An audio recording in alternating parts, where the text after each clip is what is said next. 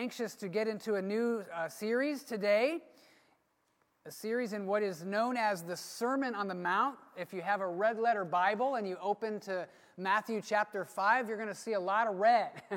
and that's the, the words of Jesus in some Bibles are in red, they're not in mine. Uh, but Matthew in my Bible is about right here. It's going to be uh, about three quarters of the way through your, your Bible.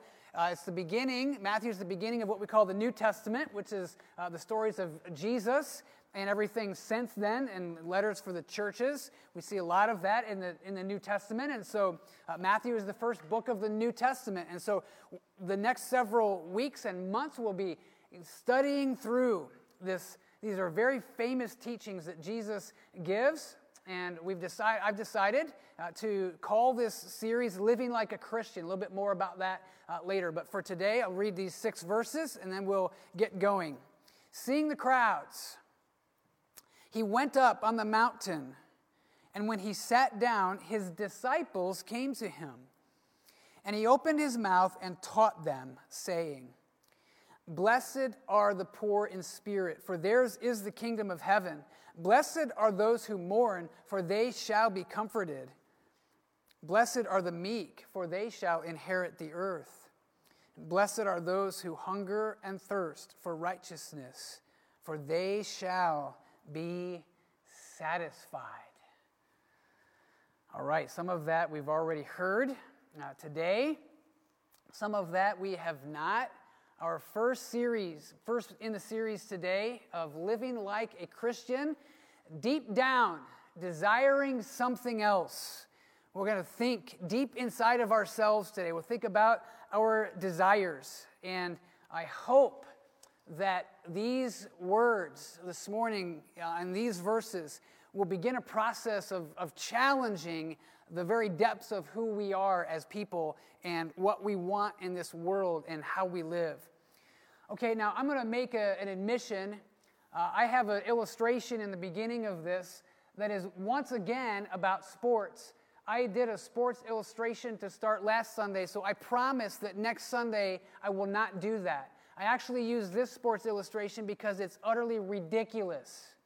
All right? So if you like utterly ridiculous uh, things, and you're going to get one in a minute. Uh, I was amused uh, last week. I, I, told several people uh, that no one in our church cared about Tom Brady. All right, and that was kind of fun. When every hand went up, and I said, "Who doesn't care about Tom Brady?" Know, almost every hand went up. So I, that that was a, a blessing. It just amused me when that happened in the service last week. Okay, so this is not about football. This is about basketball. Uh, one of the best known moments in the history of Cleveland sports, of course, is the 2016 NBA championship for the Cleveland Cavaliers. Now, uh, I want to uh, read a paragraph, uh, just not a paragraph, maybe even uh, just a couple sentences. And I found this description of what happened to be utterly ridiculous. All right, it's along the theme of being fulfilled we're going to, uh, we're going to think about desires. We're going to think about our, this world and the things this world has for us, where we seek fulfillment, where we seek meaning. And so I want you to listen to these couple sentences. This was written several years uh, after the championship in remembrance of it. Here's what it says From Calvary Cemetery in Cleveland to Akron General Hospital, the spirit of every soul ever born to the land of Northeast Ohio smiled proudly on its favorite son. On June 19, 2016, the kid from Akron had made them all champions. Isn't that the most ridiculous couple of sentences that you have ever heard in your life? I thought, you gotta be kidding me every the spirit of every soul born to the land of northeast ohio. Doubtful all right?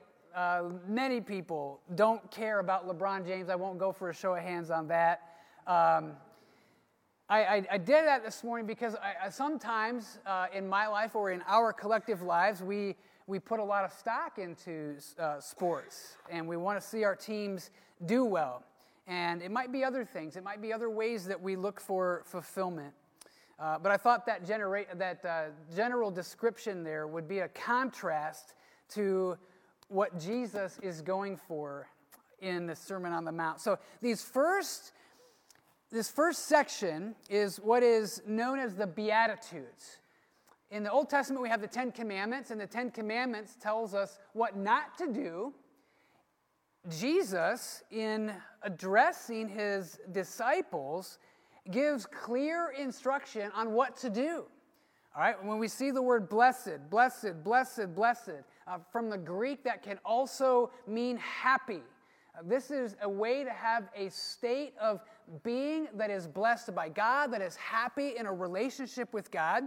And so today I just decided to do the first six. I thought, hey, let's get this series going. Uh, we'll probably pull on some of these themes as we finish the Beatitudes next week. But I wanted to walk through starting in, in verse 3 and just a little summary about some of these powerful statements that Jesus makes. A blessed life. Verse 3 Blessed are the poor in spirit, for theirs is the kingdom of heaven. A blessed life is lowly. Think about this at Christmas time. One of the Christmas carols is infant holy, infant lowly. All right, the whole idea of God Himself coming down from heaven and to this earth for you and for me, it's, it's a lowering. God lowered Himself and became like one of us. We spent some time recently in Philippians chapter 2, and it says this about Jesus that He emptied Himself by taking the form of a servant, being born in the likeness of man.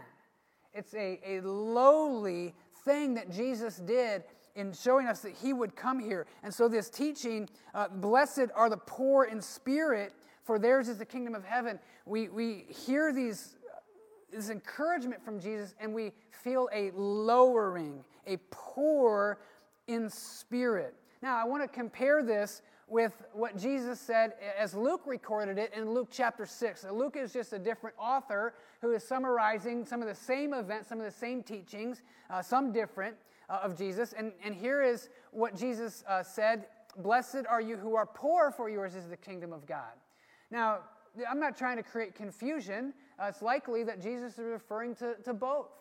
Right, just because you may not have a whole lot materially uh, doesn't mean that you don't fit in our church, doesn't mean you don't fit in God's kingdom. Uh, that's not the point at all. This says blessed, this says happy are the poor. And so it's not just a, a material poverty.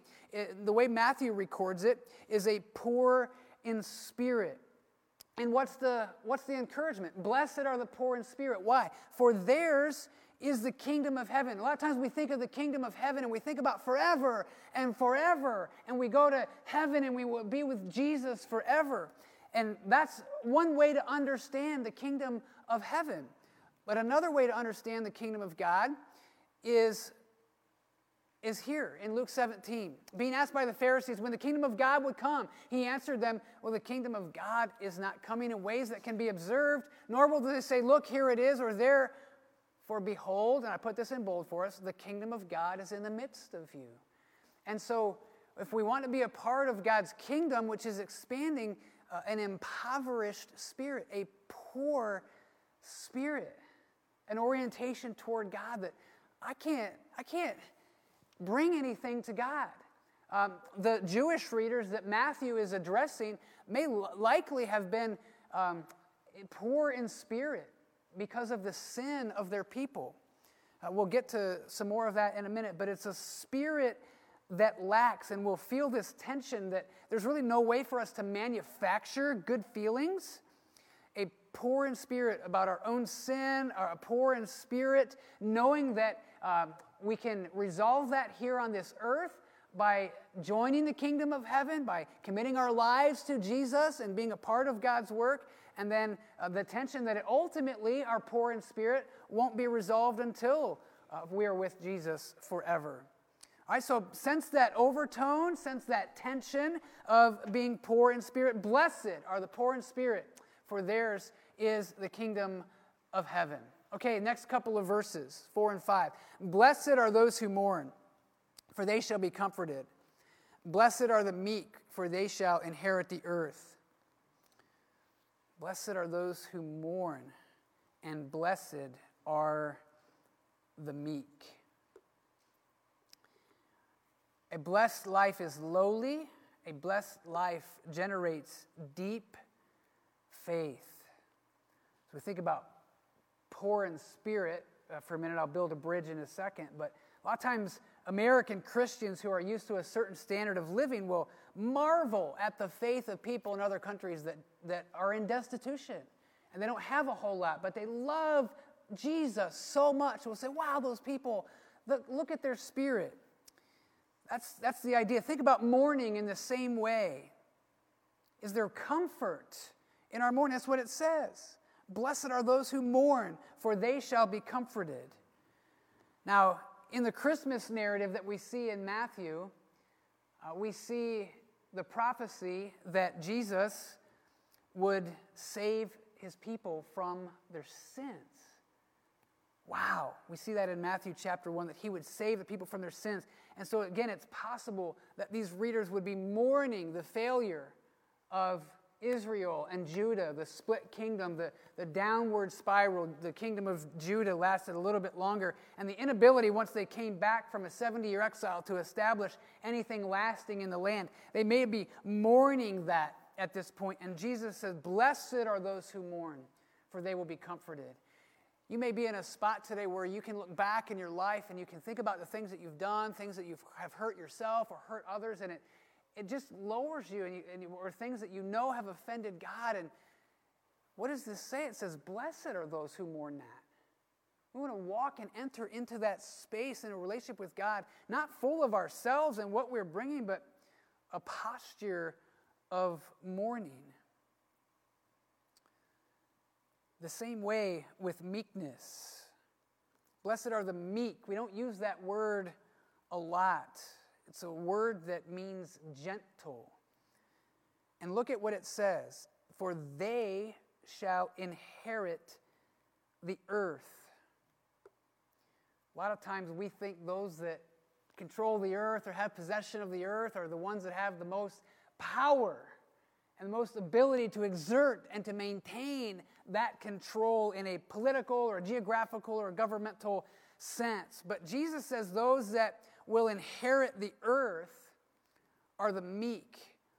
And, and meekness, in this sense, is, is a choice of recognizing that there is earthly power which can be pursued, but stays away from that, knowing that the kingdom of God instead is working in our hearts, changing us from the inside, and that that is how we grow. That's how God's kingdom expands. It's why we don't see Jesus strategizing with the disciples to take over government and institutions. God's work is what happens inside. But, but because there's a, an ultimate fulfillment tone to these blessed states where we're experiencing God's work in us now, it also helps us to look forward to what God will complete in the future. We see Blessed are the meek, for they shall inherit the earth.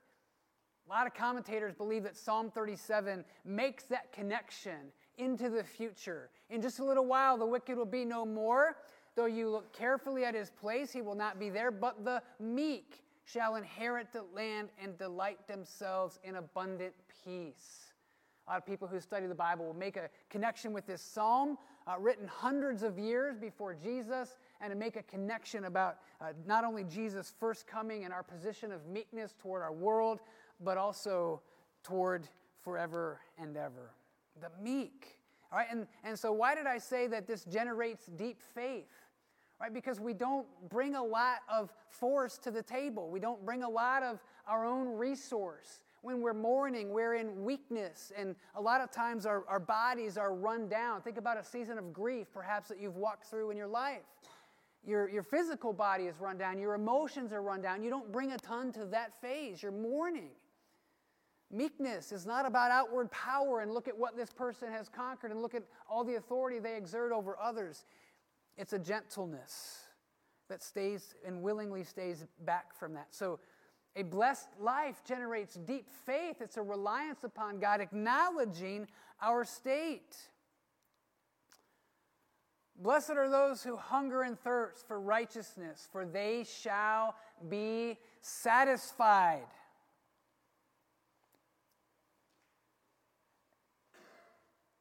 Does candy satisfy? Well, I mean, it depends, right? Depends. Are you talking about 15 minutes? Talking about 30 minutes? Will candy satisfy for a little bit? Sure. But it's sugar. Is it ultimately going to satisfy? Now, what is the one line? Snickers really satisfies, right? oh, maybe that'll last a little bit longer before the rest of it burns off. If we really want a meal to last and to satisfy, we're going to get a balanced meal and put a meal in. Kids, are you hungry? Who's mad at Caleb for not giving you any candy? I'll stir it up. Dennis is, all right, we've got some adults that aren't happy either. Caleb, you might have a little bit of work to do afterwards here, buddy. Uh, here's the way I thought about this. All right, I want somebody who is really feel like they're getting the point of this. I'm going to put up a picture. Oh, no, here's the point first. all right, we want a blessed life wants different things, is what it wants. All right?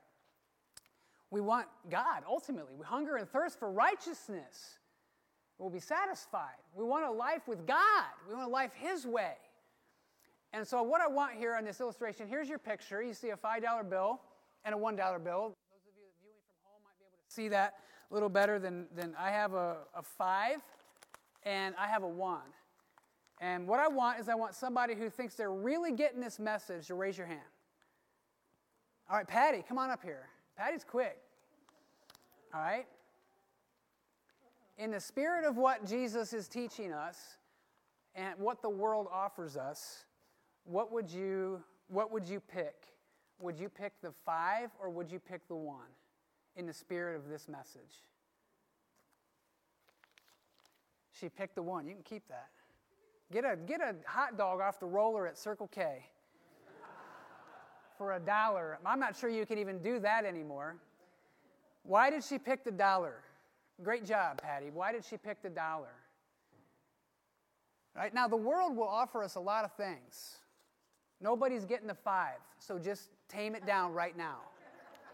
Okay? Tame it down. The world offers us a lot of things that feel good, a lot of experiences that are exciting and fun. Will any of those things really last? Will any of those things really satisfy? You're shaking your heads. No, you get this.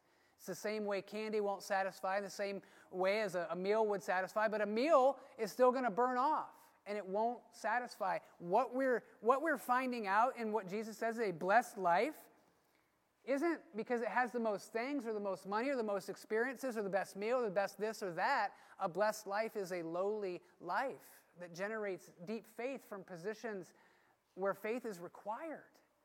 That's our, if that's our orientation toward God, then we're going to want what God wants all the time. Oh, God, the sin in my life. Oh, God, the sin in our nation or in our city. Oh, we're just so, we cry out to you. We want righteousness. We want a satisfaction that will last longer than, than what people are seeking. Oh, God, forgive me for making that stupid mistake and saying that hurtful thing or doing that thing that I never should have done. That's not going to satisfy. It won't do it. God, I want your, your peace. I want your presence in my life. We hunger for God. How does this say deep down that we are satisfied, that we're lined up in a relationship with God? We trust Jesus alone. Blessed are those who hunger and thirst for righteousness. I think Caleb used the phrase right living. It's one way to understand righteousness. Another way we're going to understand it here in the Sermon on the Mount in a couple of weeks. We'll get later in chapter 5. Uh, but we'll see righteousness as a relationship with God as well, a, a sense of justice in our relationship with God. That we want those things. When we pursue that, we hunger for that, then we will find satisfaction And it's why people can find satisfaction in this world no matter how much they have materially. Yes, now we're on to something. Deep down, our desires can be changed by God in the sense that we begin to hunger for His truth, for His ways. But a blessed life simply wants different things. What do you want today? It's a great question. Normally, as I walk through a passage and I outline things, I will put the verse numbers so uh, we know which verses. and you might think this is a little bit backwards, but I'm going to go back to the beginning of the chapter. Uh, Seeing the crowds, I want you to pay attention to the focus of this message. Seeing the crowds, he went up on the mountain, and when he sat down, his disciples came to him, and he opened his mouth and taught them. Who is Jesus teaching? His disciples. A blessed life isn't lived by everyone. Jesus didn't teach this to the masses. Now, if you're listening today or you're here in this room and you're not sure about your relationship with Jesus, these words can certainly instruct you. God's truth is always good. Whether you're in a position, a posture of belief or not, it works. His principles work, His truth works. And so perhaps these principles today and next week will, will help you understand uh, what faith is. But I want to challenge you. Disciples, the disciples that Jesus called, and the disciples that are in view here, the ones that are, uh, are he is training and teaching, are the ones who are committed to him. Do I really want something deep down? Now, I'm not trying to, to get you to be afraid today to say, oh, man, well, am I really a believer? Do I really believe in Jesus or not? Kevin gave this challenge, and now I'm not sure if I'm a Christian. I'm not trying to say that at all. But let this, if nothing else, let this draw us deeper. Let this challenge us. Let this think about what our desires at the depths of who we are, our spirit, our orientation toward other people. If it's always complaining, if it's always judgmental, if it's always what's wrong with everybody else, if we're always that way, Let's, let's have these words confront us and challenge us and lower us in our posture before God. Let us change what we think will satisfy and let us ask instead for a hunger and a thirst. I hope this draws us deeper. I hope we feel a gentle conviction, a love of God, the Holy Spirit, pointing out areas where we're not aligned. This is for all of us. We want to we want to follow Jesus. We want to be his disciples. But I can't say this strongly enough. It's not for everyone. You can't just say a prayer and go on doing whatever you want and expect this kind of truth to really saturate your life to where you're living in a different way. Our series title is Living Like a Christian. These verses help us to evaluate that. And it's the, disciples that, that Jesus uh, said this to, uh, it wasn't just for their own benefit. They were to, we're going to see it in a section following the Beatitudes, it says salt and light right here. Go and be salt and light and take this message outward. It's our posture toward God, it's our posture toward others as well. Now, you may notice um, at the very bottom, you may have noticed on the title slide, there's uh, like some, some gray colored balls. It's like a ball pit. You go to the arcade or the, the fun place and you dive in there and you lose your uh, whatever in the, in the ball pit. I think that happened on the youth thing last Sunday. it's kind of funny. Uh, anyway, uh, maybe it wasn't funny, but that's all right. Uh, I'm laughing right now. But you have the blue one. It's kind of sticking out, and this is the idea. There's a lot of ways out there that people say to be a Christian. And I hope that this series will filter that down for us and, and we'll really be challenged from our, from our inner standpoint of our relationship with God and how that comes out and how people see us. Uh, I know I'm going to be challenged studying through this, so pray for me. Pray that God would continue to give wisdom and leadership. We want Him to be the one who's leading our lives. We want to live like followers of Jesus Christ. And I hope that this series will be that challenge, not only for you uh, and for me, but here's, here's a challenge then. Uh, Do we want these words to shape and, and form our lives? I hope so. And why? Because. Because we want God to bless our lives, that I'm willing to have less in this life, maybe less um, time or less material possessions or whatever it is, less of a, a worldly affirmation, but more of God, more of hungering and thirsting for Him, a blessed life, a lowly spirit at times, uh, our orientation toward God in this world, hungering for God and His presence. We want these truths to change us